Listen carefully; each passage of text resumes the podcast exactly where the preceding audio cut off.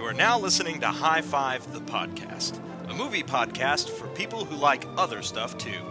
Now let's join our hosts Q and J as they broadcast live from the writer's room. The show starts in 1...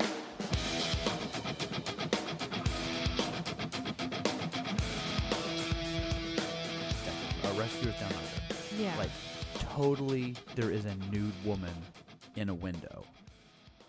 You're talking about the picture on the wall. It's like on a calendar or something. No, they're flying. In the birds. They're flying by apartment buildings. No, they're flying by apartment buildings. And in one of the windows, they have a Playboy picture posted in the window. No, that's totally true because I read into it. And one of the animators legitimately did it as a joke. And he put it in a single frame. And you can find it, but it is a centerfold from Playboy, small size down, put in a window. So it's a woman nude standing in a window in The Rescuers. Not Rescuers Down Under, the first one. Yeah, I think you're thinking of the one that's on the wall in the bird's like house, but no, I did a lot of research on these Disney boobs. Okay, fine. No, it's there. And it was a real thing. And I'm recording, by the way. So we have begun. Oh, damn. Now I am in the control seat. I didn't like any of that. No, but that's the thing is it's just natural. As we're talking Disney, we're talking boobs. It's going to be great. So for everyone listening, we are joined here in the writer's room. I am your host for tonight, Jay. I have full power because right now Q is doing his weekly session of leading a suicide prevention hotline for lemmings. And he takes it very seriously, but he was not able to be here tonight. And because we were talking Disney, I decided to bring in the quintessential Disney expert in my life, the beautiful, wondrous A. Say hello to everybody, A. Hello. Awesome. That was a great hello. This is your first podcast hello. It's my first one ever, yeah. That's pretty awesome. Pretty good. Yeah, so I mean, okay. So the Rescuers myth, that's a totally true one. There is a naked woman in a window, and you can look at I would encourage everybody to look it up. Yeah, I think you're going to have to prove that to me. Okay, we'll look up boobs online after the podcast. Okay. That's totally something we can do. Yeah. But I mean, so the other myths, you know, like we're talking about like Aladdin, the myth that Aladdin whispers, take off your clothes. No, that's false. Well, yes, totally, completely fake. But a lot of people believe that it happened. A lot of people believe it. There's also the word sex spelled out when Simba lands on all the... It is also false. The weeds? Yes, it's SFX. For special effects. Special effects. But, okay, in the defense of Disney conspiracy theorists out there, that looks a whole lot like sex. You're missing one line. No, that's fair. That's fair. On an F. It definitely looks wrong. Bad planning. Absolutely. Also, another myth. One of the puppies in 101 Dalmatians was drawn with a red rocket. Huge erection. That's just ridiculous. Yes, that is something I just made up a second ago. But I mean, there's lots of the myths. You know, the priest having the erection in Little Mermaid. False. Yes. But what's not false is there's a huge wang on the cover of the Little Mermaid box in the castle. No, that's totally true. That is totally true. It is a veiny, veiny dick. It is a veiny, veiny dick, and I have it. Yeah. I have the original. You have the veiny dick? Yeah. You have a huge veiny dick. I do. Being married to you, that comes as a surprise to me. Well, you know, it's too late now. we had a kid. That's weird. It's weird how that worked. Yeah, you never pay attention. I know.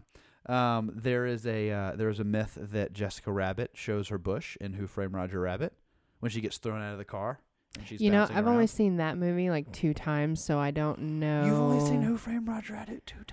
Yeah, that's unfortunate. Well, okay, I didn't like it as a child. I don't know what I don't know. Well, okay, but when they kill the shoe, that emotionally scarred me for life. Okay, that really did. It scarred me for life because he's scared and he's crying and he's like a baby shoe. He's like a baby shoe, and they put him in this acid, and he's dead. And that just messed me up, man. I can't. It's not acid. It's the dip. Whatever. I don't even care. Like I just can't. It's horrible.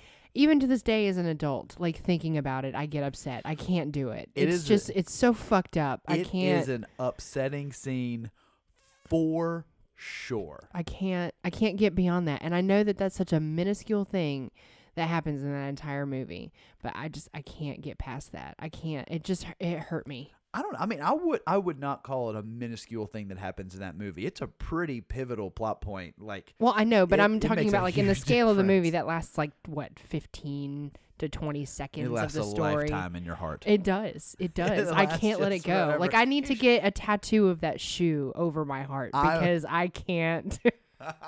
I cannot watch that movie. I'd be willing to bet someone has a tattoo of that shoe somewhere in the world. Someone has a tattoo of that shoe in like R.I.P. shoe. It just says R.I.P. shoe below it.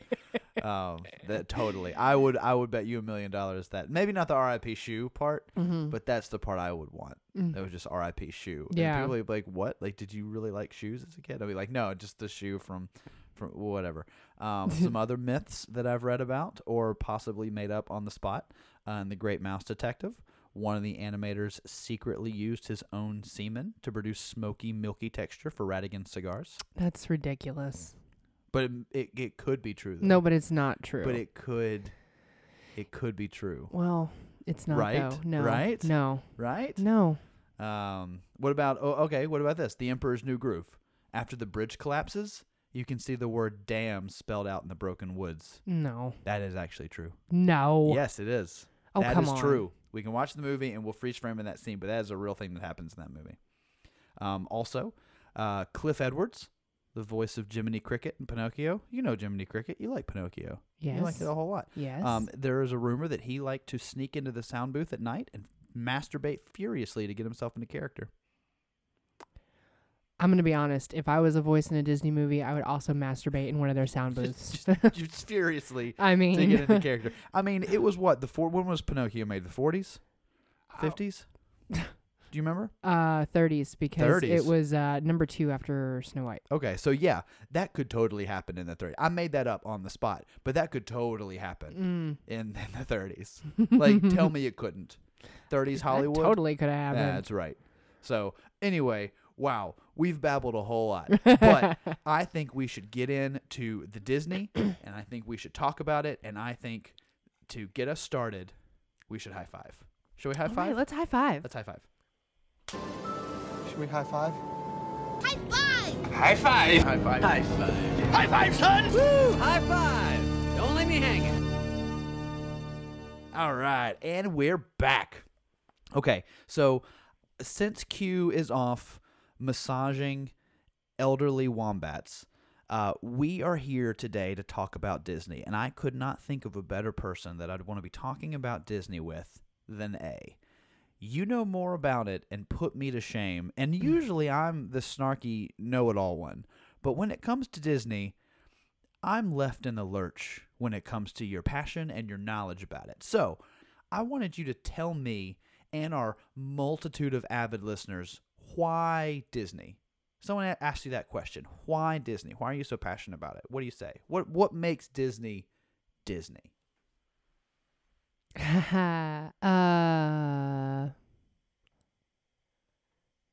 don't know. It's just one of those things that it filled you with joy as a child watching it on the screen, just watching, these stories come to life on my screen. I mean, it was just... It just gave me so much happiness as a child. Yeah. So I just, I fell in love with it.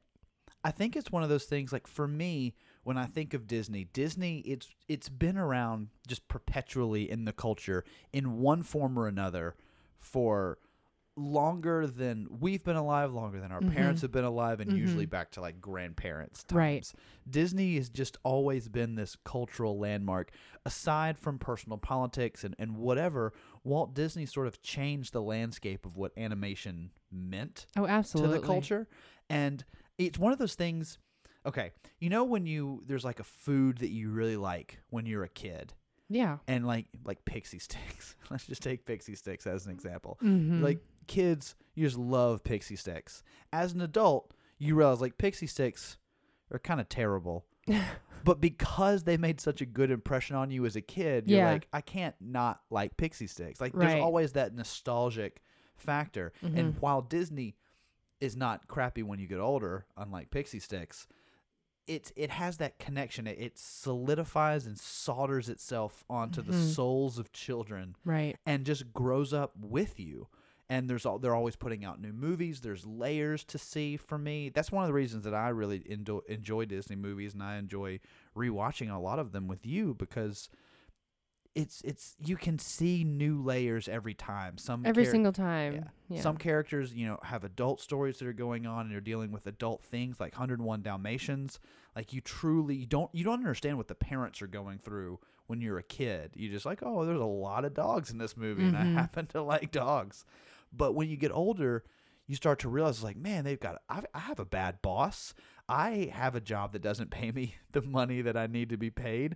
I have way too many responsibilities at home. Oh my God, what if we had 103 technically, Dalmatians to take care of? Like, this is terrible. And so those different layers really make it like new experiences every time. And so, Q and I talk a lot on this podcast about movies that can grow with you, and that makes them sustainable. Mm-hmm. And I think Disney, almost more than any other studio that puts out films, it really captures that. Yeah. So, like, what did you... I know with you being such a big fan, it must have been difficult for you to narrow down to just 5. Oh, it was ridiculously hard. It took me days. What was your process? How did you get down to 5? Well, I mean, how many movies do they have? Like 50 something? I wrote a list of every single Disney animated feature film that has ever been created. And I just went through one at a time. Like, I started with, okay, well, not this one, not this one, not this one, and just kind of whittled it down. And then from there, I did a lot of watching scenes on the internet and reading backstories behind some of them, and just whittled it down from there. It took days. It was an emotional roller coaster. I mean, I can't. I love my list, and I'm going to stick with it. I stand behind my list. But how many times have you changed the top 5? Since you selected the top 5, how many times you change it? I think I probably changed it 2 or 3 times, but my final, I'm standing by my final. Okay. I'm standing by my final. That's strong. That's a good stance to take. You have to defend your list on the show, or it's worthless. Well, yeah. Now, what were some that were just easy to get rid of? Like, when you saw on the list, you're like, nah, that's not gonna be on there. I'll pose the question another way. What's the worst Disney movie of all time? Oh. That's rough. Probably Home on the Range. I couldn't agree more. That movie. I love you, Disney. I love you so much. You just don't even know how much I love you, but that movie sucked. And you love Roseanne Barr? I do. I love her. I grew up watching the Roseanne show. I mean, I love that woman. That movie sucked. It was so bad. It is not good. It was so bad. The songs were terrible. Not good. The characters were terrible. Not great. Like, it was just bullshit. It was bullshit. It is a bullshit. It's movie. Like, I'm sure the people at Disney now look at it and go, all that money wasted. What were we thinking? Fucking wasted. Yeah, I have to agree. That's probably... I mean, that's up there for the worst. Like, outside of maybe their, like, World War II propaganda shorts. Like, outside of those, probably the worst. Yeah, it's just, oh, God, it's so bad. Okay, well, now that we've talked about the worst, let's talk about some good ones. So, what were some, I always bring honorable mentions to these lists, and I have a few for this one because this was tough for me as well. Well, like, what do you have that almost made the cut? Okay, I've got three. And why didn't they make? I've got 3 honorable mentions. My third one is The Great Mouse Detective. As an awesome I love The Great Mouse Detective. One, I mean, it's a Sherlock Holmes story to start with. Number 2, I love, and I know that this is such an 80s, 90s thing, but I love when a bad guy can be a fucking bad guy. Yeah, Ratigan. And kill people. Ratigan is horrifying. Smoke cigars. Yeah. Like, his henchmen are fucking terrified of him. Like, he's a bad dude. Yeah. You know, I mean, I'm down with Ursula and the Little Mermaid. I'm down with, you know, I love the villains that Disney comes up with. But Ratigan, that is a bad motherfucker. And I love that movie because he's so bad. Well, and I love, one thing I love about Ratigan, that's also one of my honorable mentions, just to put it out there for you. One thing I love about Ratigan is that he's a rat with like a mouse complex. Yeah, he has a mouse complex. But not only a mouse complex, he's a rat with a mouse god complex. Yeah. Which is a very weird, weird position to be in. But, you know, I love, you mentioned it being a Sherlock Holmes story. It takes place in the Sherlock Holmes universe. It's not just like, oh, well, these are just animals. Like, they live in the same apartment building as Sherlock does. And he exists in the movie, and they're just like a little mouse version. And the trap at the end of the movie, is it called a Rube Goldberg? Oh, Rube Goldberg's. Yeah. I mean, I just, that whole thing with the shotgun. I get a huge chubby for Rube Goldberg. It's just such a good movie. As it is. There was a video that I saw online about a week or two ago. Literally 5 minutes of a Rube Goldberg in real life that all it does is at the end it turns a page of a newspaper, but I watched it probably 4 or 5 times because it was amazing. And this was an actual Rube Goldberg that like used chemistry and would drop like potions and chemicals and make it heat up and make a hamster move across a wheel. Like, it was awesome. And literally all it did at the end was turn the page of a newspaper, and I was like, this is the greatest thing I've ever seen. Yeah, I mean, and he's sadistic too, because in that Rube Goldberg, he remember, he records a song and has it on the record player, and he's just like all cheery and everything during this song. Yeah. Well, speaking of songs, like the Ratigan song from that film is pretty damn good. Yeah. And he's Ratigan. That's about all I remember of it. But I remember it being very good. Yeah. So that's a good one. His little bat henchman is crazy creepy. It's super great. Now, speaking of bad villains, we're talking about Disney, but I want to sidetrack just a little bit because I think the studio that totally nailed the bad cartoon villain is the Don Bluth studio. Oh, absolutely. When it comes to crazy, sadistic cartoon villains, I think Don Bluth was able to capture that weird underbelly in, you know, Rats of Nim, which was legitimately All Dogs horrifying. Go to Heaven all the way. All Dogs Go to Heaven. I mean, you're dealing with a gangster bad guy. You're dealing with sadistic animals that live in a swamp. You're dealing with the devil. A whole lot of murder. Yeah. A whole lot of murder in that movie. Don Bluth movies really did not pull their punches, which I think is great. And Fievel's Don Bluth, isn't it? The American Tales and Five of Those West, those had some pretty crazy villains and dealt with really, really adult topics. I mean, that first American Tale is all about immigration. I mean, Trump would have hated it. Yeah. I bet he's talking about that movie with his friends, not letting his kids see him when he's beating them. It's on the record. Donald Trump beats his kids. Okay. All right. That's a good honorable mention. Right, you had 2 more. Honorable mention. Okay. My second honorable mention is The Jungle Book. I love The Jungle Book so much, and I struggled with taking this off my top 5 list. But there were just others that I thought were better. But The Jungle Book, I watched that every day after school when I was a child. When I came home, very repeatable. Like, I just, you know, I did my thing, but I had to watch The Jungle Book every night before I went to bed. And I just, the songs, the characters, everything about it. And it was the last Disney movie that Walt Disney worked on. Yep. I mean, he didn't even get to see it finished. And man, they did a good job. What did you think of the remake? I can always point out faults in something with these movies, but honestly, it was really good.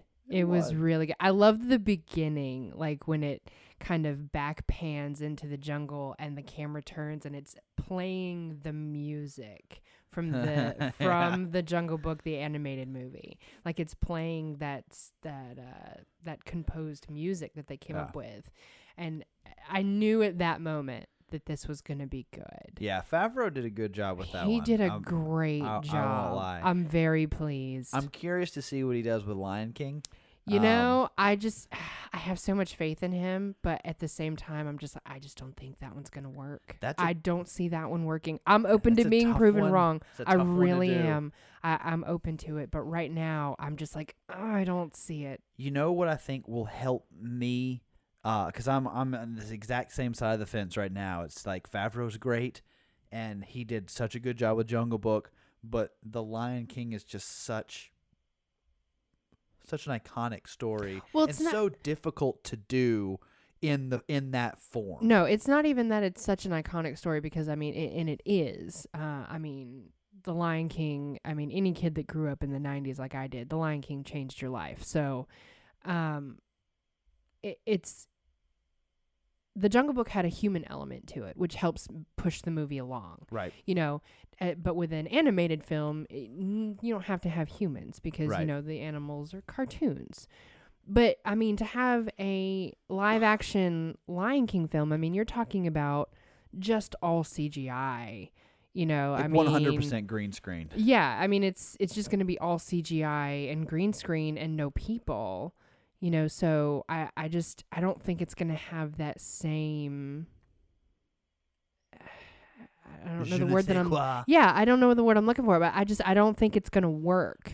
Yeah, it'll be tough to pull off, but here's what I'm holding out hope for. I think what could sway me to being positive and looking forward to it is if and when they announce the cast. Yeah, I'm interested to see who he casts. If the voice cast that comes in for it is good, then that could sway me to be like, yeah, okay, I can totally get on board for this. I kind of want him to just bring Jeremy Irons back as Scar, because... It could totally work, right? That's just Scar.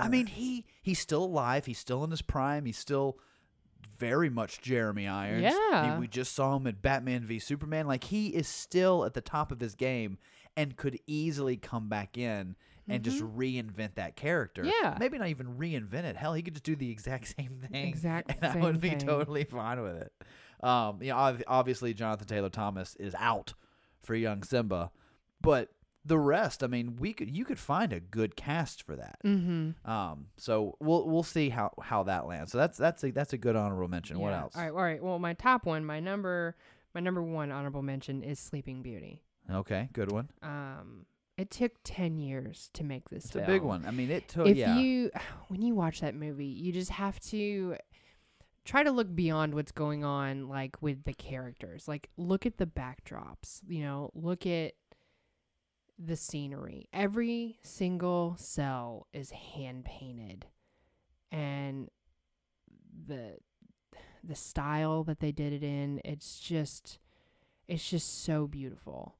It's like a moving tapestry. Yeah. Honestly, is the best way for me to describe this film. And it's just so gorgeous. And it was such a passion project for the Walt Disney Company. And honestly, too, if you go back and watch Sleeping Beauty and you look at the detail in the cottage and the trees and, certain things, and it's documented, I'm pretty sure somewhere, the movie Tangled actually pulls a lot of inspiration from Sleeping Beauty. I can see that. With just how they painted certain things and, how she, paints on her walls and things like that. The same way that there were kind of, floral paintings on the walls in the cottage in Sleeping Beauty. They pull a lot of similarities. I can totally see that between the two.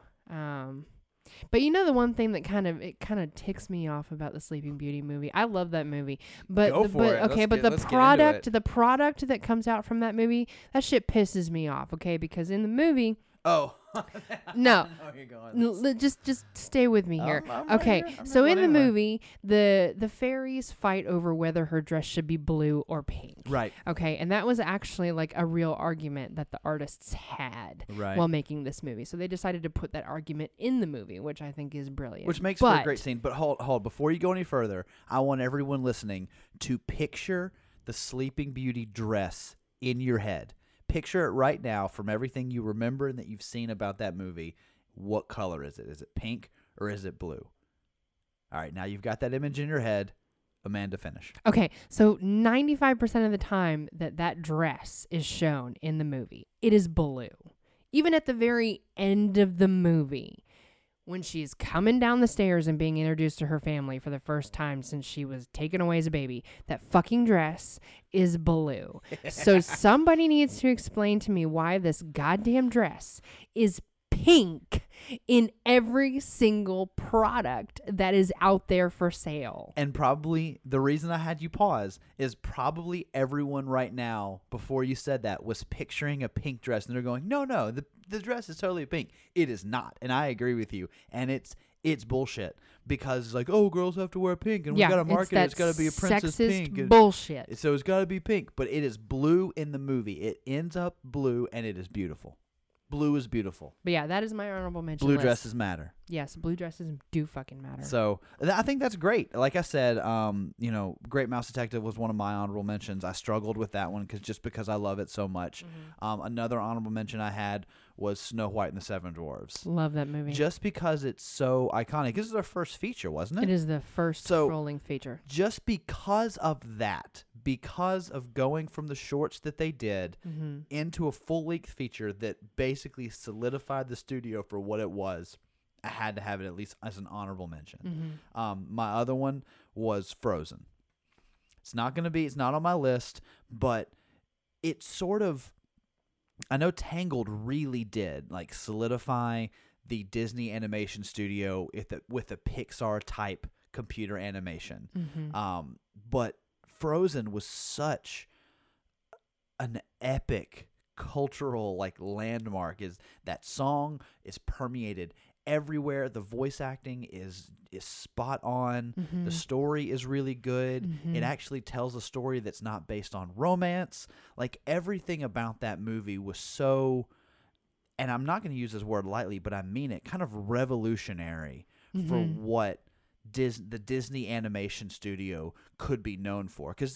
I definitely agree with that. It's definitely started with Tangled, though. For sure. Because Rapunzel, if you remember, she saves him in the end, and then but it still was it was still absolutely a love story. But and then, they actually had the horse, for example, be an actual kind of character and play a role in the story and not as a silly sidekick. Exactly.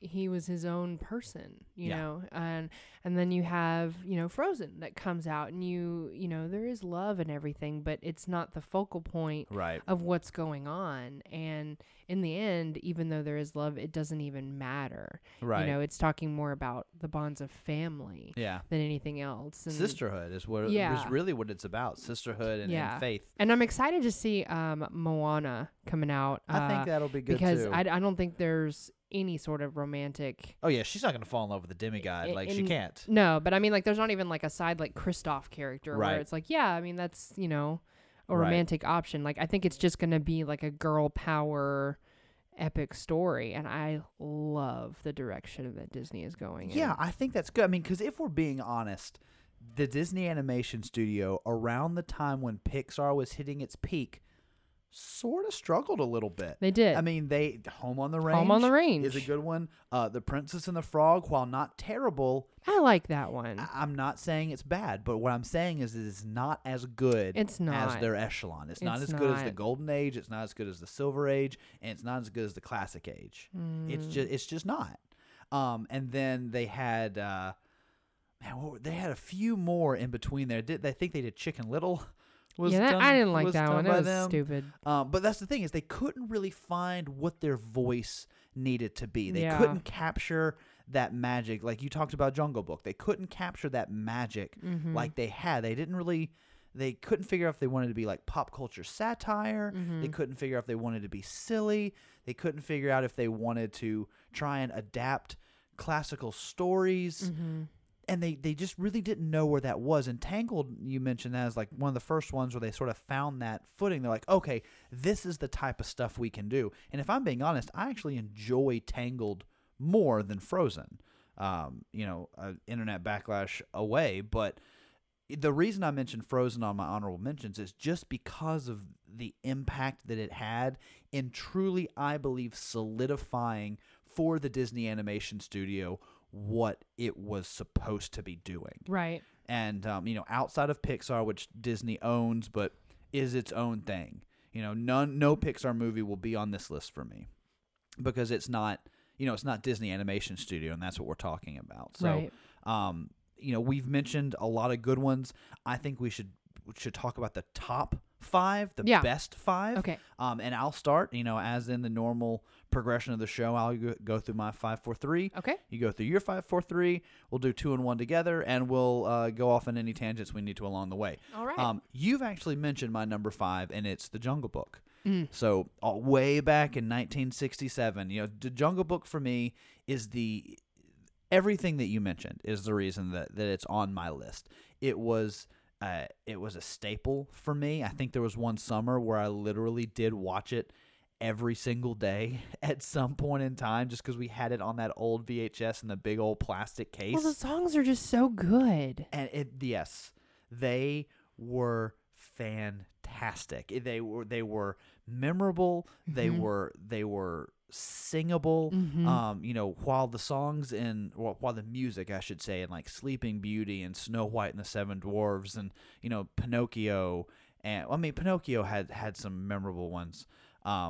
Yeah, you know, When You Wish Upon a Star is pretty right. I mean, it's all right. Pretty memorable. But that was one of the first ones that had songs mixed throughout in different styles that just latched on to your brain and your memory. Mm-hmm. I mean, Bare Necessities is one that just everybody knows the Bare Necessities. Yeah, I liked I Want to Be Like You. I Want to Be Like You. The King Louis song is fantastic. By Louis Prima. And what a fantastic villain in Shere Khan. Oh, great. I mean, I loved tigers as a kid, but to see one as this intimidating villain was incredible. And I wonder how Raja feels about him.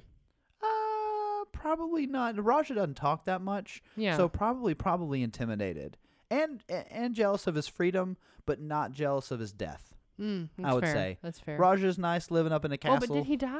We don't know that he died. I mean, he ran off with fire, he on was, a stick tied to his tail. Sure, but do we know that he said? Hey, he's not. No body, no death. He was in trouble. Let's just put it that way. No body, no death. He wasn't living in a palace. All I'm saying is no body, no death. I agree with that. They left it as a cliffhanger, and he's probably coming back. He's probably out there right now, hunting Mowgli's. He's waiting somebody. But you know, anyway, when I was researching the movie, like one of the things that jumped out at me that I thought was really interesting was that at the time of that movie, Gregory Peck, fantastic actor, was the president of the Academy of Motion Pictures of Arts and Sciences. And he lobbied incredibly hard for this to win Best Picture because he felt so strongly about it. And this was before they had a Best Animation category. This was back in the day.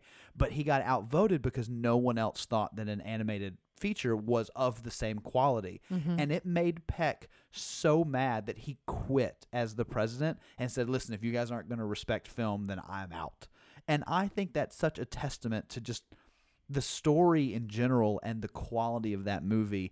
And because I love it so much, it's just, it had to be on my list. Yeah. So that's why it's my number 5 for that. Such a good movie. So moving on from my number 5 to my number 4 is one where Disney took a bit of a sidestep, and man, I love them for it. But my number 4 is Emperor's New Groove. I love that movie so much. It's so funny.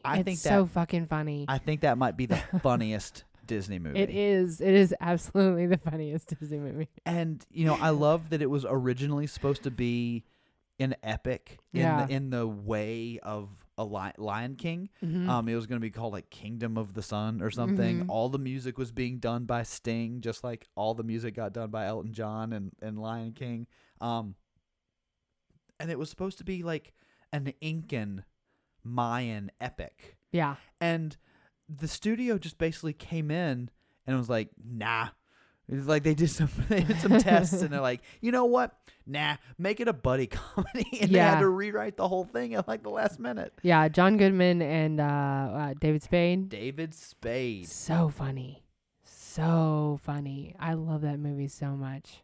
It's so great, and I think, you know. Oh, and who's Kronk? Who plays Kronk? Patrick Warburton. Patrick Warburton. He was just the guy I was about to mention. It's your birthday. I've loved Patrick Warburton since the days of Seinfeld. When he was Putty on Seinfeld, I thought he was hilarious. I like pretty much everything that he does because he has just this great iconic comedic strong voice.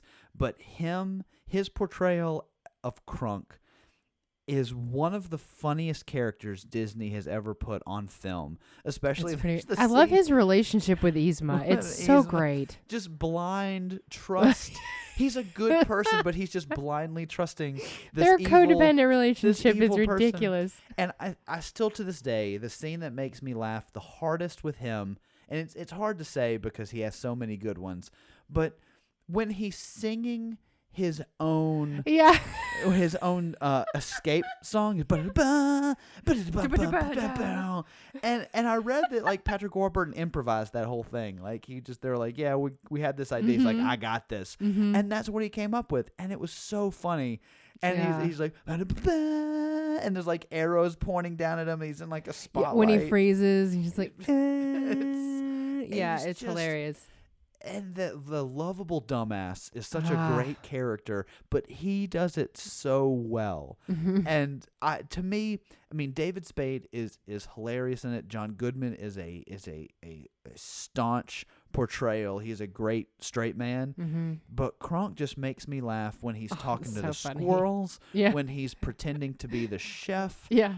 It's just, he is so good. And that's one that, as we mentioned before, I feel it grows with you. Yeah. And that's one that I can literally watch over and over and over again. And there's even some others, like some of their epics and some of their great ones, you know, I'll watch maybe like once every couple years, or I'll hit up every now and then. But that's one I could almost watch every month and never get tired of it. Yeah. Because they took it in such a different direction, but it still had the heart of Disney, but it was basically a Dumb and Dumber style buddy comedy. Yeah. And I loved it for that. Oh, it's so great. I absolutely 110% agree. And it's so good. Right around the time where they were like hard finding their footing. That was like early 2000 is when that was. So that was around the time of Home on the Range, around the time of Princess and the Frog. Like it kind of like that movie. And I'm not discrediting it. Is it on your list?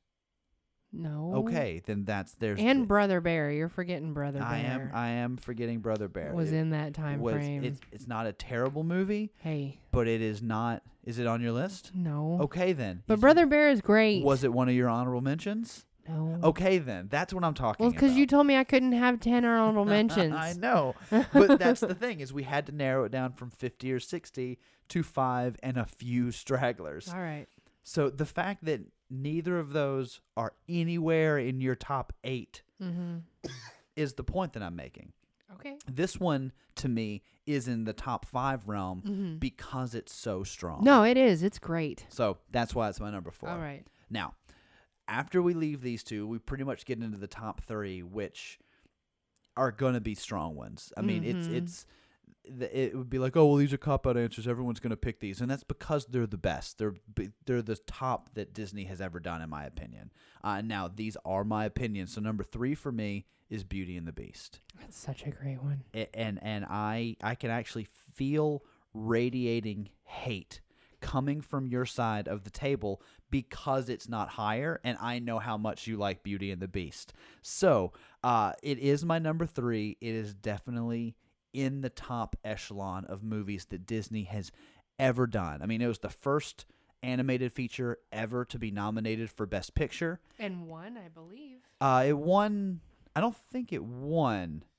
I really don't think it won, but it got nominated. It won a bunch, but I don't think it won Best Picture. But it was the first animated feature to be nominated for Best Picture, which is a huge deal. Yeah. It picked up the slack where Jungle Book wasn't able to. Right. It picked it up. I mean, it was fantastic.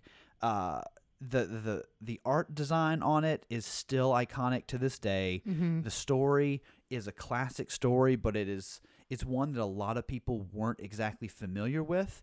But the voice cast in it is perfect. Oh, and, so good. And even when you narrow down, like, you find out people, like, big names who were supposed to be in the movie mm-hmm. and weren't, it makes the voice cast that they chose even more special. Like, for instance, Julie Andrews was going to be Miss Potts. Miss Potts, yeah. And then ended up not being able to do it. And they found Murder, She Wrote. And Murder, She Wrote just killed it. Just did so good. Yeah. You know, Donny Osmond and Patrick Swayze were both considered for Gaston.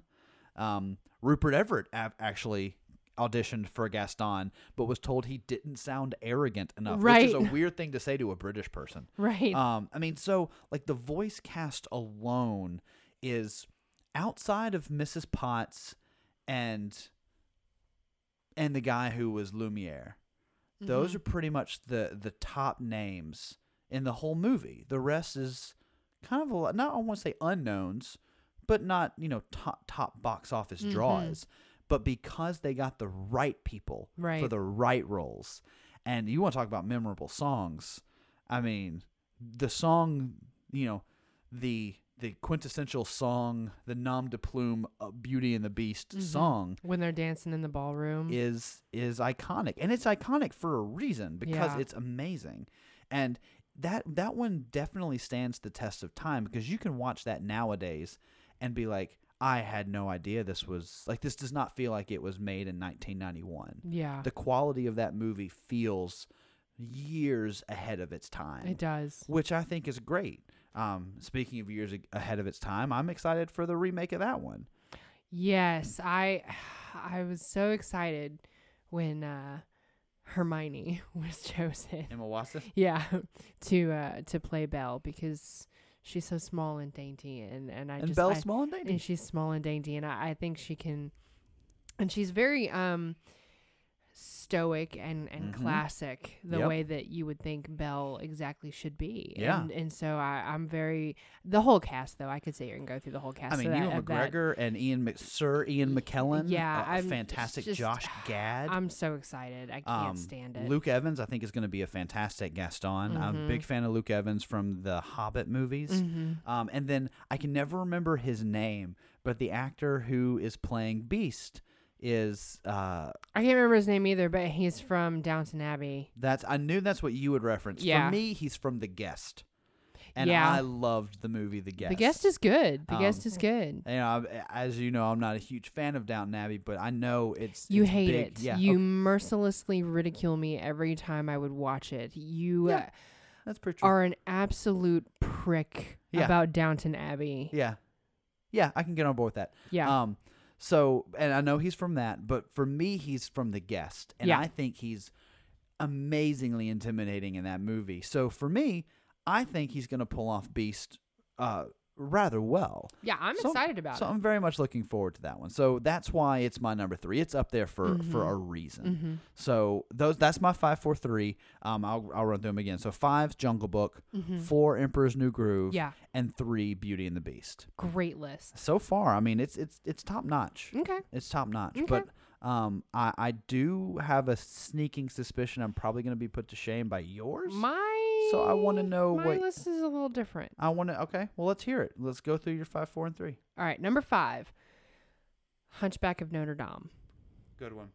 That movie does not get the credit that it is due. Why do you think that is?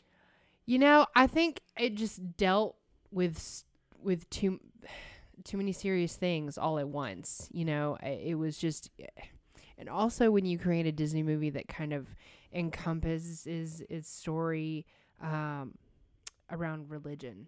I mean, it deals with religion. You know, people aren't going to take very kindly to that, I don't think. Religion and gypsies. I mean, well, and discrimination, a corrupt church, a corrupt leader, and then you have... I guess you have a gypsy who can sing incredibly high. I guess you've got mental illness because, you know, Quasimodo was talking to gargoyles. He was. So, which, you know, that's up for debate whether or not they actually had magical powers, because they make a difference in the battle at the end. Like maybe in Quasimodo's mind, because nobody else ever sees them. Right. But I mean, even when Quasimodo wasn't around, they were doing stuff to people. Yeah. So... Yeah. The argument can be made. The argument could be made that they were actually real, and he was the one sane person in the whole movie. Perhaps. I'll tell you that that gypsy carnival guy at the beginning and the end can sing unbelievably high.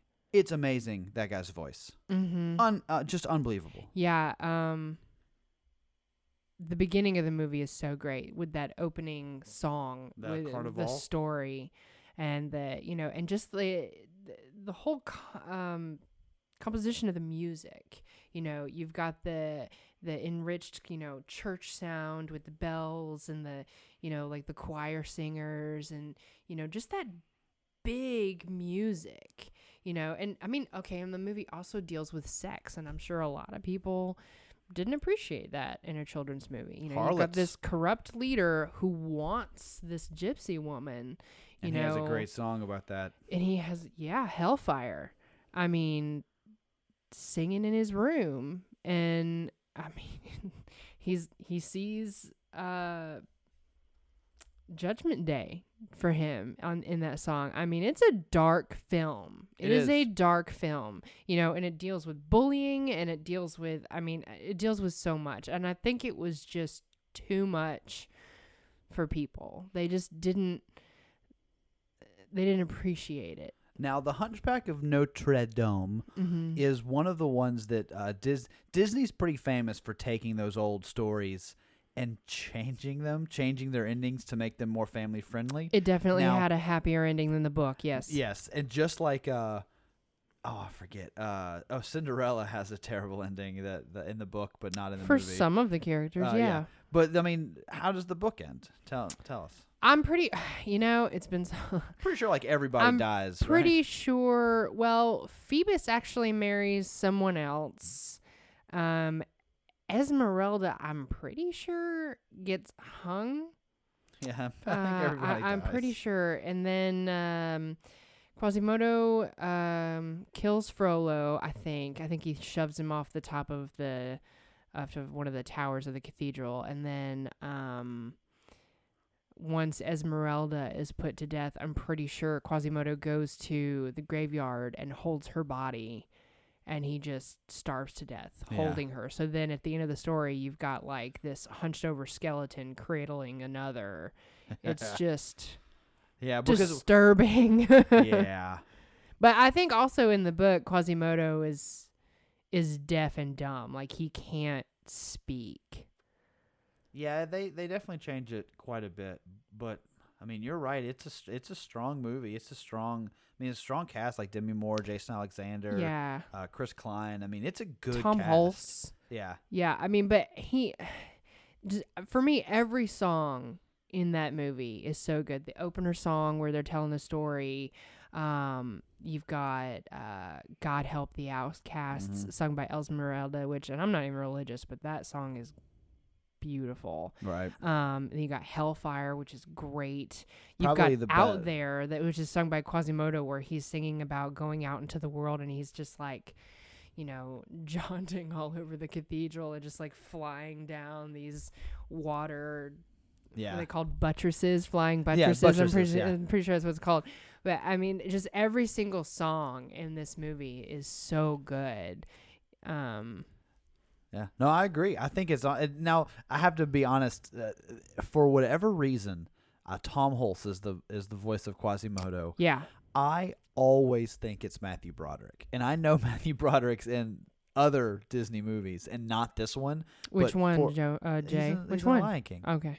We weren't specific, so I wanted to make sure you knew what you were talking about. I have a sneaking suspicion we're going to talk about Lion King, so I didn't want to dive too far into it. But for whatever reason, I always think Tom Hulse is Matthew Broderick in that movie. And I know that's not. I mean, that's fair. But I always think that. Mm-hmm. But anyway, that's a good one. I think that's a really good number five. Yeah, so that's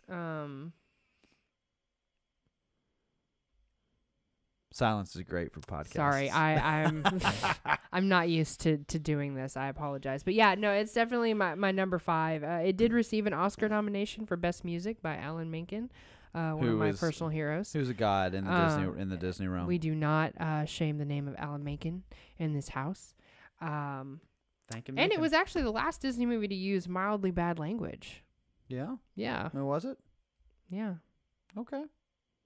I don't remember mildly bad language in that, but probably the word hell. Oh yeah, I mean that's in one of the songs. But then again, you know, growing up in a religious home, there's definitely a difference between hell and damn in a religious context than hell and damn as curse words. So I think they skirted the line on that one by using them in context. I mean, so they were probably able to slink by. And they're like, don't be too mad. We're using this religious. Like, come on, churches. Back us up here. Churches were like, yeah. But I don't know. I don't know if churches like that movie or not. I don't know. So that's a good number 5. Yeah, that's my number 5. All right, my number 4, Peter Pan. Nice. I love Peter Pan. It's a good one. It's cheery. It's fun. Yeah, it's so great. I just, I don't know how to describe Peter Pan. It's one of those quintessential just childhood wonder films. Just the idea that, when you're a kid that Peter Pan could be real and you could fly away to a Neverland was just so great as a kid, just that idea that existed. And I love the character of Captain Hook. He's a good character. I always got freaked out with him like stapling his shadow back on or something, like gluing it or whatever he does.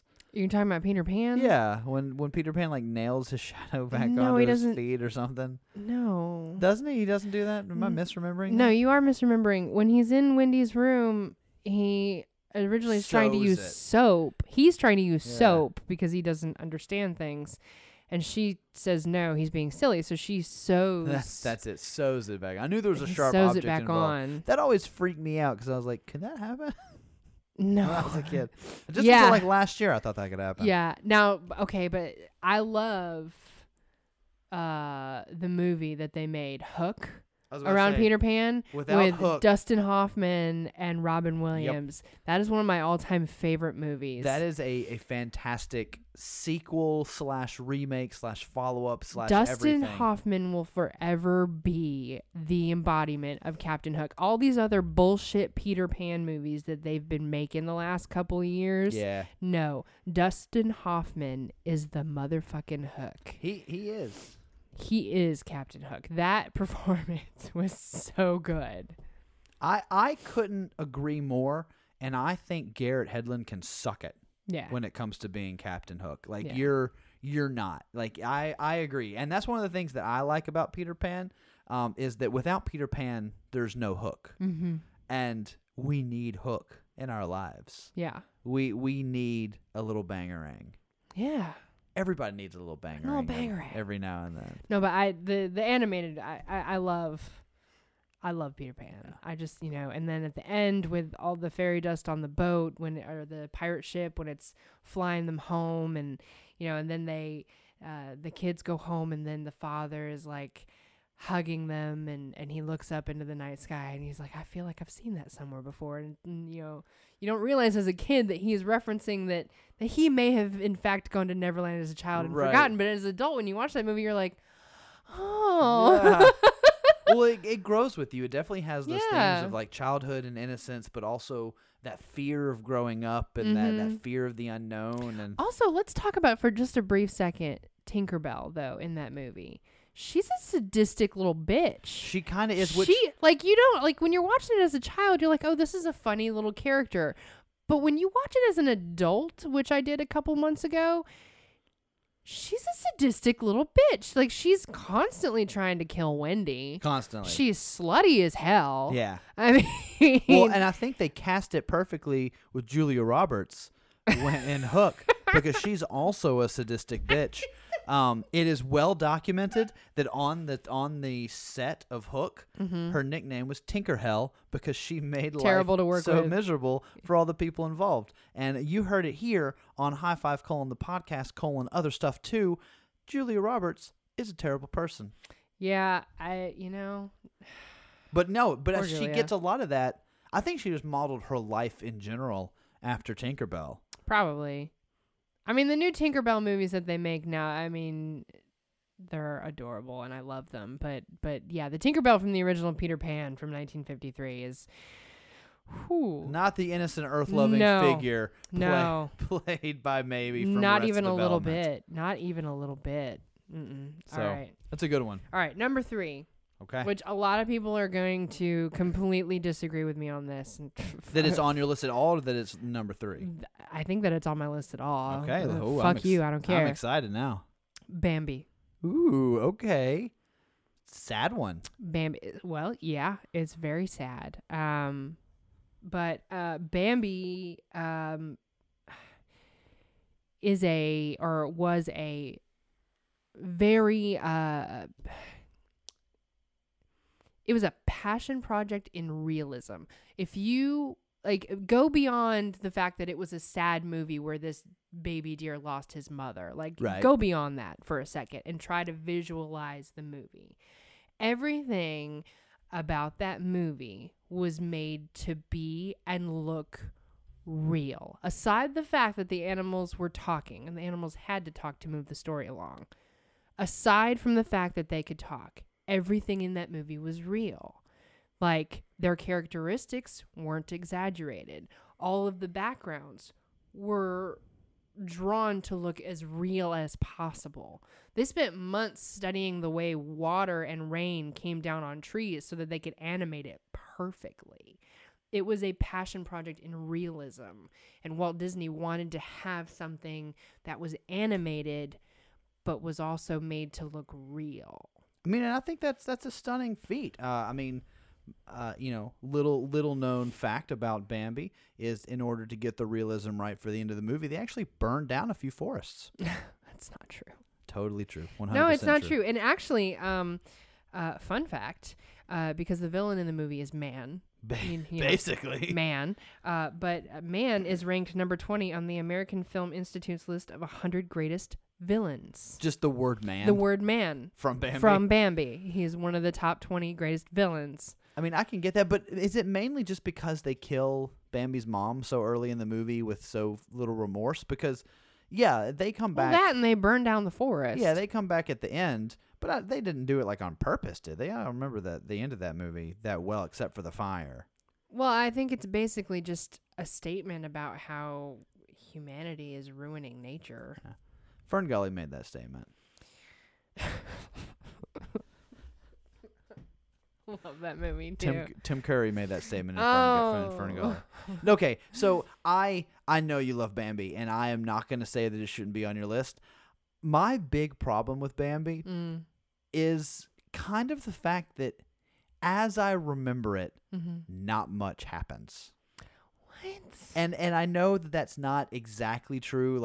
Bambi's mom bites it in the first couple minutes, but for and you and I roll all you want, but that's the reason for me. And I think it should be on your list because of all the reasons you've mentioned. And those were new concepts to me. I did not know that was the impetus behind the creation of that movie.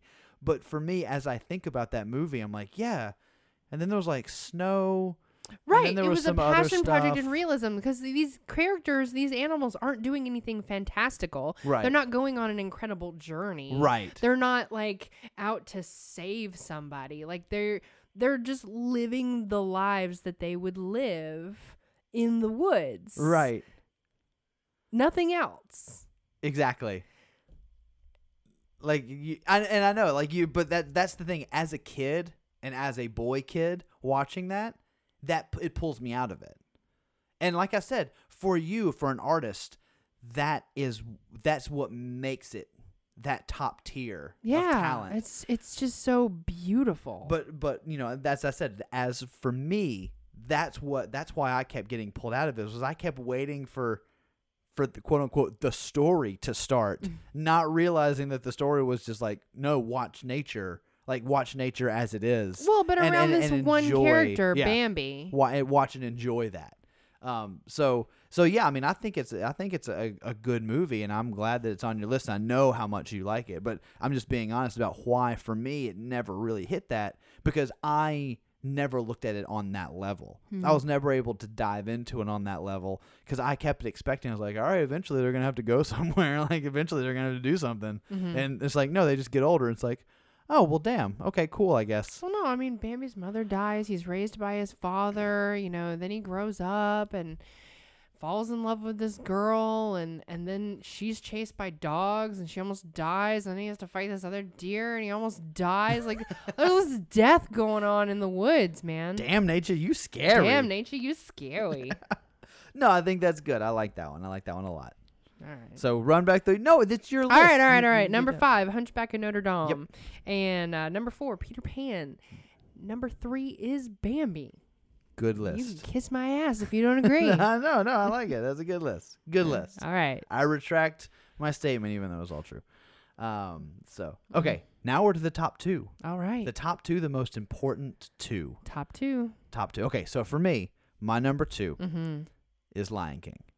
Yeah. I told you we were going to talk about this one. Yeah. I love Lion King. It's pretty great. I think it's so great. I mean, like, 1994 was right around the age when, you know, I was entering the teenage years and I was ready to see these bigger stories. No way. You were like in the 4th grade.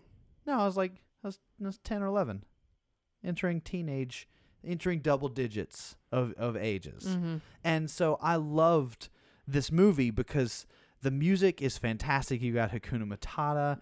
You've got I Just Can't Wait to Be King, Circle of Life. Be Prepared. Oh, Be Prepared. Can My You Feel the goodness. Love Tonight? I mean, and Jeremy Irons is so good. And, you know, as a kid, you don't realize that it's this retelling of Hamlet. Right. But on that layer, it's great because Shakespeare wrote some of the best stories that have ever been made in existence. And, absolutely. And the art in the movie is just so fantastic. It's very bright and colorful. I love it. It is, except for, you know, the scenes that aren't supposed to be, like the Be Prepared scenes in the very end. No. Be Prepared is very colorful. It's just green. A very select greens and reds. I would say the end isn't very colorful. When Pride Rock is decimated by Scar and his hyena henchmen. Well, yeah, until the fire gets ignited. And right, it's very red. But, I mean, for just the backstory and the history of Lion King is incredible. I mean, the fact that the wildebeest scene took 3 years to animate just because it was so they were so specific about getting every little thing right, and it was such an intense moment.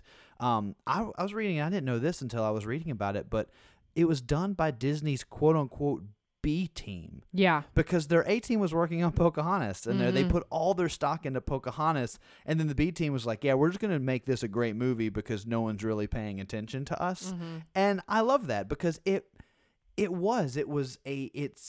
when people think of Disney, movies, they think of Lion King. Right. I mean, I love Pocahontas, but I mean, Lion King kicks ass. Oh, sure. Yeah. No, I mean, it's great. I mean, but this movie, it's the best-selling home video of all time. To this day, it's the highest-selling, best home video of all time. Yeah. Because people would buy copies, and they'd wear out copies, and they have to buy more copies, and everybody had to have Lion King. Yeah. And, you know, I remember reading a story about Elton John, because in the original screenings of the movie, they cut out the scene with Can You Feel the Love Tonight? And Elton John went to the Disney offices furious and said, no, this is a good song. You have to put this back in. And they re-released it with that song, and it became one of the biggest songs ever for Disney. And it's just the whole story behind that movie. I think, you know, Jonathan Taylor Thomas is fantastic. I mean, James Earl Jones, oh my God, you don't get a better voice than James Earl Jones. Pretty great. And Jeremy Irons, best villain voice of all time, almost, in my opinion. Absolutely. Especially when it comes to Disney movies, I think he has the best villain voice of almost anybody. It's pretty great. I mean, it's just it's fantastic. So Lion King is one, again, that I can watch over and over and over again and not feel bad. I mean, Rowan Atkinson as Zazu, I was a huge fan of Mr. Bean growing up, and you never heard Mr. Bean talk. So the fact that he had this animation to him and this life to this toucan character, and you couldn't really even associate it with Mr. Bean because you're like, oh, I've never heard Mr. Bean talk, but it was him, and it was just so good. And you might know this, and I'm pretty sure the actress that played Nala, Mufasa's wife, Sarabi Isn't that James Earl Jones' wife in real life? I don't know about real life, but in the movie, in the 80s movie with Eddie Murphy, Coming to America, right? His queen in that movie, is whatever that Sarabi. Actress's name is, I can't think of her name right now, but that's who Sarabi is. And that may be what I'm thinking of, is that they were married in another movie. Mm-hmm. But yes, so that they'd worked together before, and just all the little flourishes and touches they put in. And even in songs like, I Can't Wait to Be King, they throw in different animation styles, and it's not realistic. It's not, naturalistic. It has like the bright colors and the triangles and the zigzags, and it's just everything about it is designed to capture you and to pull you in. Yeah. And then the three hyenas with Cheech and Whoopi Goldberg, and then I don't even remember the other guy's name. The guy that did Ed, he was just like one of the designers, I think, because they were trying to get Chong, and he dropped out because he didn't want to be in a Disney movie. They were wanting to have Cheech and Chong, I think, in there. But anyway, it's just Lion King is one that will always hold a very special place in my heart. Absolutely. And this was the one that I had the hardest time deciding between, because it was between this and another one for my number one spot. And obviously I've chosen the other one. But I went back and forth on Lion King and this other movie for about a day, and I switched them probably 3 or 4 different times. So with that lead in, my number one, and in my opinion, the best Disney movie of all time is Aladdin. That's a good choice. I could argue with anybody all day long about this, but I don't think you get a better story as a whole that has a structure, the way that it's written, the way that it's paced, the song choices, the voice acting. I mean, hell, one word, Robin Williams. Yeah. Makes that film, even though it led to him having a falling out with Disney for decades. His portrayal of the genie in that movie is brilliant. Brilliant. And you can find clips online that he ad-libbed for hours worth of tape, and you can just hear it and you can watch it, and they just had to animate random bits of it because it fit in so well. But even the rest of the cast, and not even picking out huge names, but I mean, the guy who played was Eric in Full House or something is no, not Eric. What's the boyfriend? The boyfriend's name. DJ's boyfriend. I can't remember his name. God damn it! Now it's gonna bother me. What's his name? I don't know. Damn it! But anyway, he's the voice of Steve. Steve from Full House is Aladdin, and I think he does so perfect. He does. He's got a good voice. And going back to Robin Williams, one of the things that I think is funny is it was supposed to be nominated for Best Adapted Screenplay for the Oscars because it's adapted from 1,000 Arabian Nights or whatever. Yeah. But it was not allowed to be nominated because Robin Williams ad-libbed so many of his lines that it broke the percentage barrier of what it had to be considered an adapted screenplay, because he was so far off base on what he did. Oh, no. Which, whatever. I think that's great. Speaking of improvisation with Robin Williams, that first scene, Robin Williams is the voice of the peddler at the beginning. Yeah. So the guy with the table. I think originally they were going to come back around at the end and show that was the genie in disguise telling you the story. Yeah. But it's Robin Williams' voice. But the way that they filmed that was they literally brought Robin Williams into a soundstage, and they had a table covered with a sheet, and they said, just whatever, ad-lib for 20 minutes. And they threw back the sheet, and he just picked up things, random objects they had around the studio from the table, and the whole opening scene is completely ad-libbed by Robin Williams. The part where he says, remember... It won't break. Oops, it broke. It broke. It makes us julienne fries. All of that. 100% ad-libbed. The original Dead Sea Tupperware. Ooh, still good. All of it. All of it was ad-libbed by Robin Williams just for that scene. And that, to me, is what makes it so genius and so iconic. Yeah. And, for everyone who doesn't know, that movie led to a gigantic falling out between Robin Williams and the Disney studio, because part of his contract was that he did not want basically he didn't want top billing, and he didn't want the genie used to promote the film. And because he was so good in it, Disney basically breached his contract and did it anyway. And so he would not come back for Return of Jafar, and he came back for King of Thieves, the third one, basically because they bought him like a Persian rug or something as an apology. But it took them over 10 years to have him accept their apology because he was so upset that his silly side character took away from the focus of the story they were telling because of their marketing. And one that makes me really respect Robin Williams as a performer, as an actor. He just wants to make people smile. He always just wanted to make people happy and to love him, but he never wanted to take away from the message of what the artists were trying to do. Right. And he felt like they were using him to overshadow the work that everyone else had done. Well, I mean, and I can definitely get on the same page as him because, I mean, if you really think about it, even though Robin Williams' character of the genie is such an iconic part of that movie, he's not in it that much. He's really not. I mean, he's a side character. He is definitely a side character. I mean,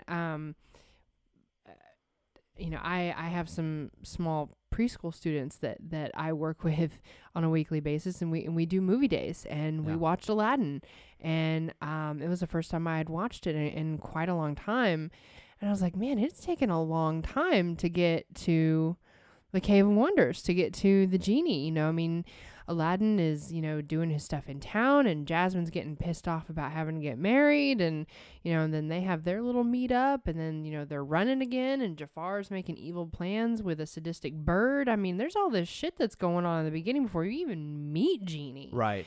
You know, I mean, and Jafar, I mean, you mentioned him. What a great villain. He's a great villain. Patrick Stewart was supposed to be his voice, but he dropped out. Well, no, I don't think Patrick Stewart would have done that character justice. I don't know if he could have been evil enough. I don't think so. I like the Jafar that we have. Yeah. Oh, for sure. And Iago. And, Gilbert Gottfried as Iago is hysterical. I mean, and that's the thing. They had two huge comedians in that movie, and they paired well together. Mm-hmm. I thought they went really well. Another story about Robin Williams I've read about that movie is Robin Williams and Steven Spielberg were friends because of Hook. We talked about that earlier. Steven Spielberg was filming Schindler's List at the same time that Lion King was being done. And Schindler's List was such a dour, sad movie that Steven Spielberg would regularly, about once a week, call Robin Williams to have him cheer him up. And Steven Spielberg would put Robin Williams on speakerphone, and Robin Williams would perform for the cast of Schindler's List via speakerphone just to cheer everybody up because they were telling such a sad story. Well, yeah, my God. Anybody out there that's watched Schindler's List, you fucking know that movie will take you down a few notches. It will, but I think that's so hilarious that Spielberg had such faith in Robin Williams. He's like, I just need to smile. And Robin's like, I got you. I just really need you to make me laugh right now. And a lot of the material, like the jokes that he would ad-lib on the phone, he ended up recording for the movie. So some of those are in there. So next time you're watching Aladdin, know that some of the genie's jokes were used to cheer up saddened Jews. Yeah. But anyway, I miss Robin Williams. I think we all miss Robin. I just can't. I was so sad when that. I don't even want to talk about it. I cried that day. I don't even want to talk about it. That was just sad. I mean, you and I, in honor of Robin Williams, did I think a week's worth of Robin Williams movies. Yeah. Every night for about 7 or 8 days, we watched one of his older films, and I think it was, it was definitely worth it, and the least we could have done. I mean, it was just trying to remember a single human being that brought so much joy to the world. And, you know, honestly, that's part of why Aladdin is so high on my list, is just because what he did was so impressive and so beautiful. And then even outside of that, I mean, the songs, the Street Rat song, the Genie's song, A Whole New World. I mean, these are songs that not only are memorable, but you listen to and you remember the lyrics and you can sing along. And I mean, it's beautiful. Prince Ali, and again, Alan Menken, some classics by Alan Menken at the top of his game, in my opinion. So that for me is why it ended up in the number one spot, is just because of all those different factors combined coming together. Yeah. I think it actually, all said and done, creates something in my mind that's just a little bit more special than Lion King. I think it kind of set the stage for Lion King, because it was 2 years before it. It sort of set the stage for that type of funny musical with an emotional center to be told the right way. Right. And I just don't think they've ever topped it, in my opinion. Mm. So that's why it's my number one. So. Okay. All right. So I'll go through my five. Number five, The Jungle Book. Mm-hmm. Number four, Emperor's New Groove. Yeah. Number three, Beauty and the Beast. Number two, Lion King. And number one, Aladdin. Okay. So that's it. That's my number five. Those are my top five. Those are great. You still have two more to go through. I do. So let's do it. My number two is Cinderella. Nice. I love that movie. I know you do. And I know that it's, you know, very kind of anti-feminist, you know, with the whole... Or a lot of people think it's anti-feminist, you know, with the whole, you know, relying on a prince and, you know, marrying someone you just met and blah, blah, blah, blah, blah. But, I mean, it's just, it's so great. I used to, when I was a child, you know, when movies were still on VHS, VHS, it's such an old term. Good old days. I used to open the box and sit in it because I believed that would make me a princess. It does. I believed it did. That's how that was supposed to work. I'm pretty sure that's scientifically accurate, though. But I just, you know, I loved Cinderella. I loved her character, and the live action remake did not do a good job. It was really shitty. Yeah, it was poorly done. I would just prefer we not talk. That didn't exist. That didn't happen. I mean, yeah, 1950, 3 Oscar nominations, and 90% of the film was recorded with live action reference. So you've got, you know, this entire movie where every person's stance, walk, hand motion, the ballroom scene where they're dancing, it's all animated over live action. And Walt Disney pioneered the idea of harmonies for a song. Really? It was a new thing. In 1950, working with harmonies, like self-harmonizing, was a new thing. The song Sing Sweet Nightingale, when she's mopping the floor, you know, it's multiple layers of her voice harmonizing with herself. That had never been done before. Interesting. That had never been done before. I never realized that. Yeah, music man. Learn something. Yeah, okay. I did learn something today. Thank you. And Cinderella actually saved the Walt Disney Company. They were losing everything. Their studio was going bankrupt. Their last couple of movies were not doing well. They just were not making it. And this was their last effort to rekindle the people's love for them. And they did it, because Cinderella not only saved the Walt Disney Company, but it just re-sparked that love for what Walt Disney and the animators can do. Well, and wasn't the I think I learned this from you actually, but the soundtrack, didn't it go on to become like the number one selling soundtrack? And it's one of the number one best selling soundtracks of that like whole year that it came out. Yeah. So not only did the movie do well, but they made a crap ton of money just from the soundtrack alone. They did. It just, it did so much. And, you know, it was one of Walt Disney's favorite films.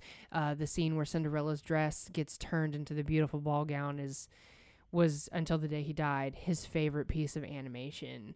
And it really is quite beautiful when you watch that scene where the fairy godmother comes and then she's turning the pumpkin into the coach. Bibbidi bobbidi boops. You know, yeah. And just watching the animation where, you know, where you're watching it and you have to tell yourself, somebody drew this, you know, a team of people drew this and made it look so beautiful yet so fluid. And they really brought this fairy tale to life. Right. And they did it so well.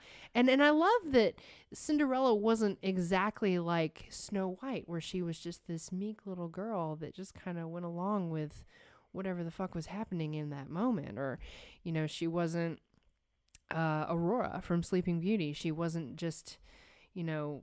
Unconscious. Some unconscious kind of, you know, spoiled brat who wants things to go her way.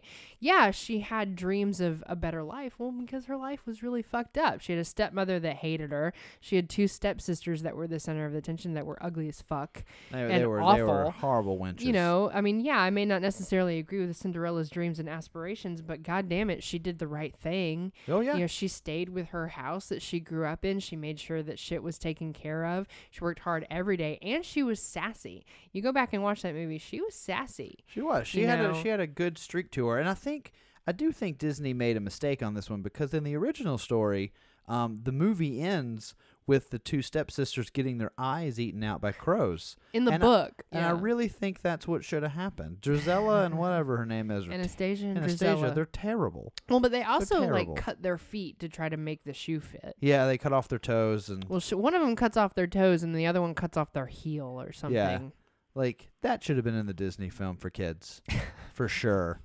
Like, what other body parts could they have cut off to try and fit into those dresses and fit into those shoes? I mean, that's the thing. You cut off your toes and you put it in a glass slipper, it's going to get messy. Yeah. Like, it's glass. You can see right through it. Yeah. It's not, it's like, oh, look, your foot, like, totally fit. You did this botched surgery right now.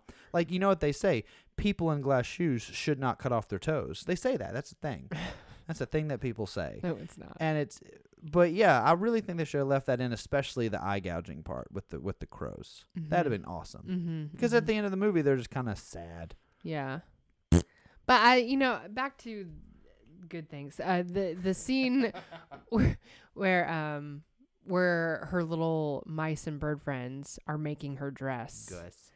I love that scene. That's just so great. And then 2 seconds later, it's torn asunder. Torn to bits.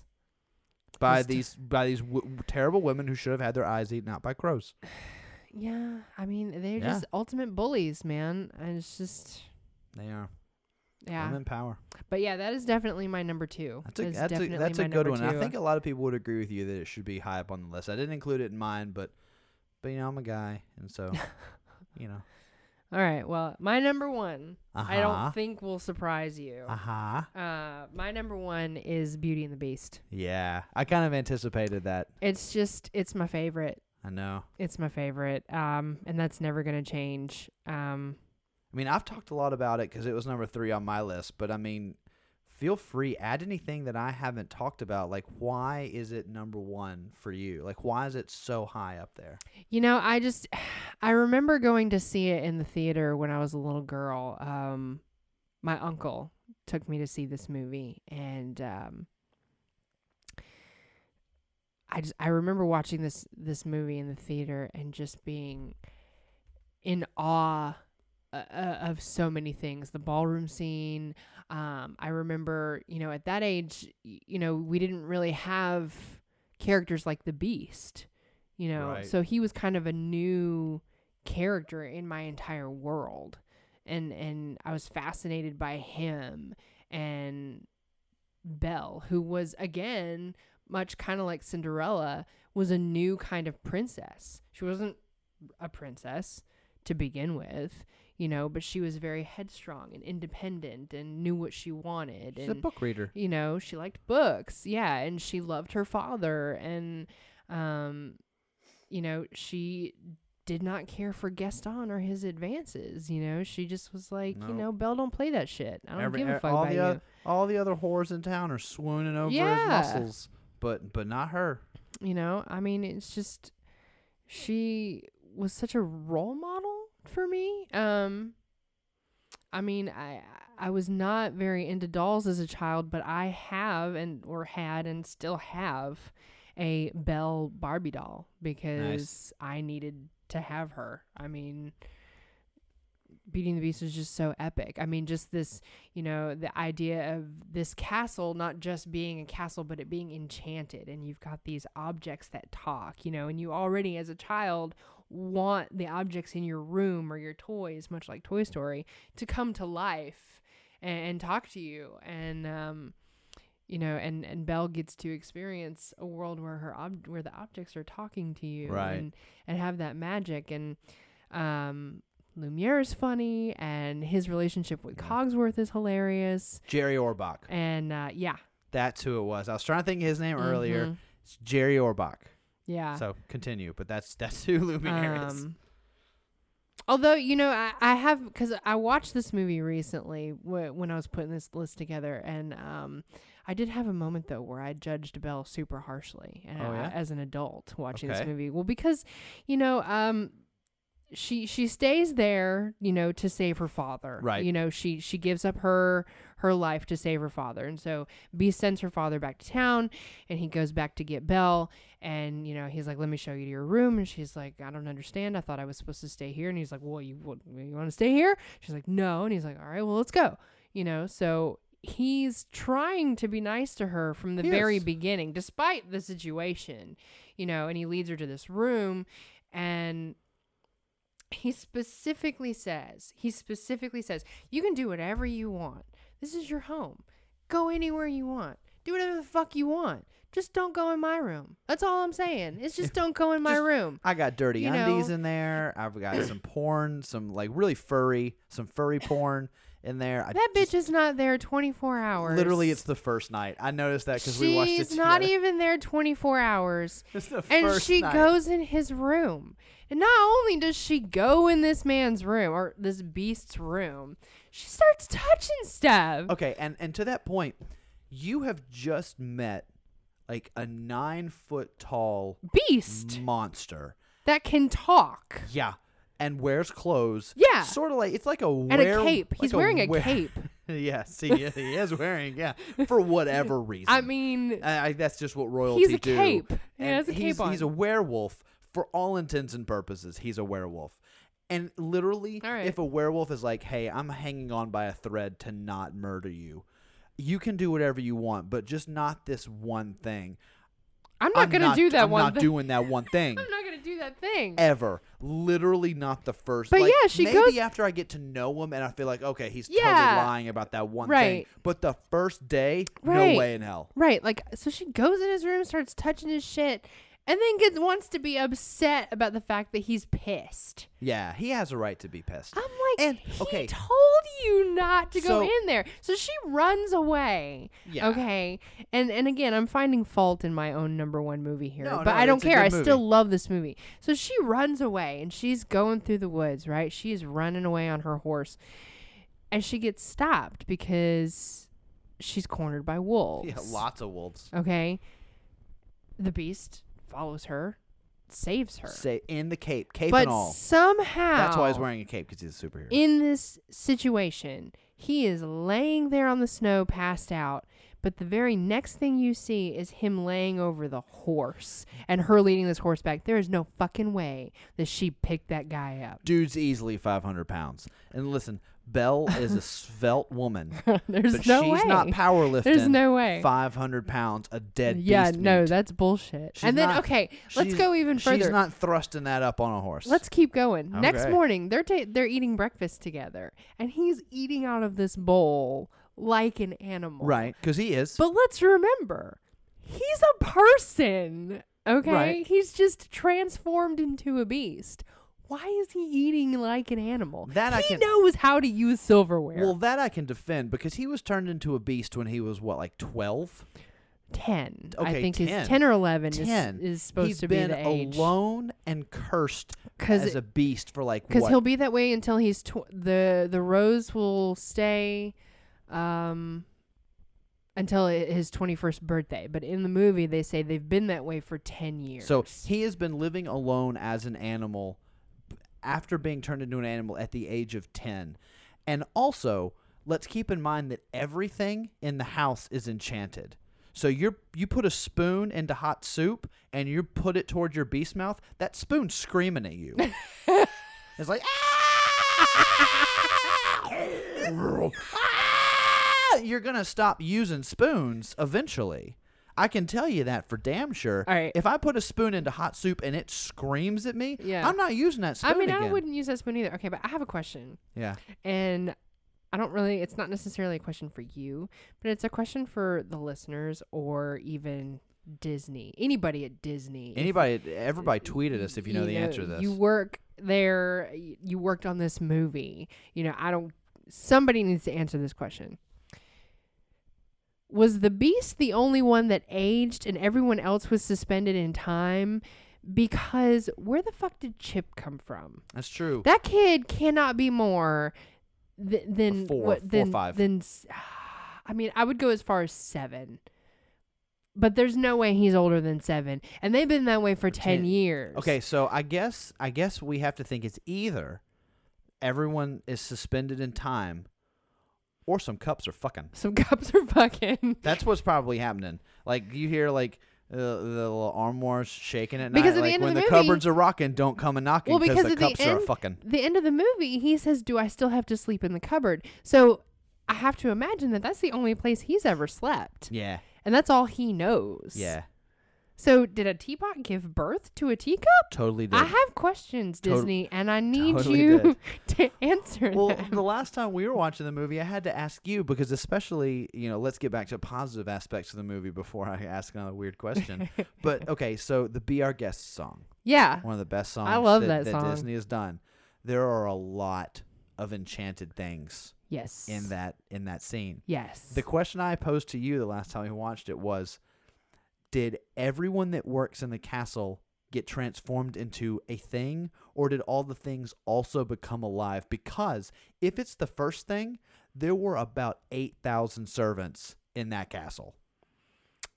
I think it's a both. I think the people that lived there became an object, but I also think a lot of the objects became enchanted. Okay. So that would make more sense and what I would hope would be the answer. Because if not, there are a lot of just really unhappy, like, spoon people that are just hanging around. Mm-hmm. And, you know, it's like some guy becomes a clock that can waddle around and actually has a face, and some other dude becomes a spoon. You gotta be upset. Yeah. So, anyway. I'd hate to be the toilet seat guy. The butler just becomes like a plunger, and he's like, son of a bitch. Like, Lumiere's like controlling fire, and he's like going head down first in the toilet for the monster. I mean, this dude is a beast. Mm-hmm. He lays some epic pipe. I'm sure. So when he's pooping, you're using a plunger afterwards. Mm-hmm. Plungy is upset. He is upset. It'd probably be like some fancy French name. It was like Lumiere and Cogsworth. So it would be like Suctionaire. Yeah. Or Plungy. Did you know they wanted Tim Curry to be in this movie? I would have loved Tim Curry to be in this movie. But I think, and I don't remember the specifics of it, but either his character that they had created or he was supposed to be Mrs. Potts? Gaston, maybe? Oh. Or something. I don't know. But it just, it just didn't work out for him.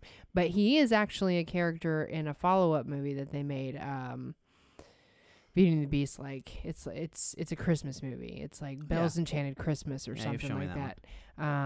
He's in that one? Where's he playing that one? He's in that one. He is the evil organ. Oh, that's right. Yeah. Yeah.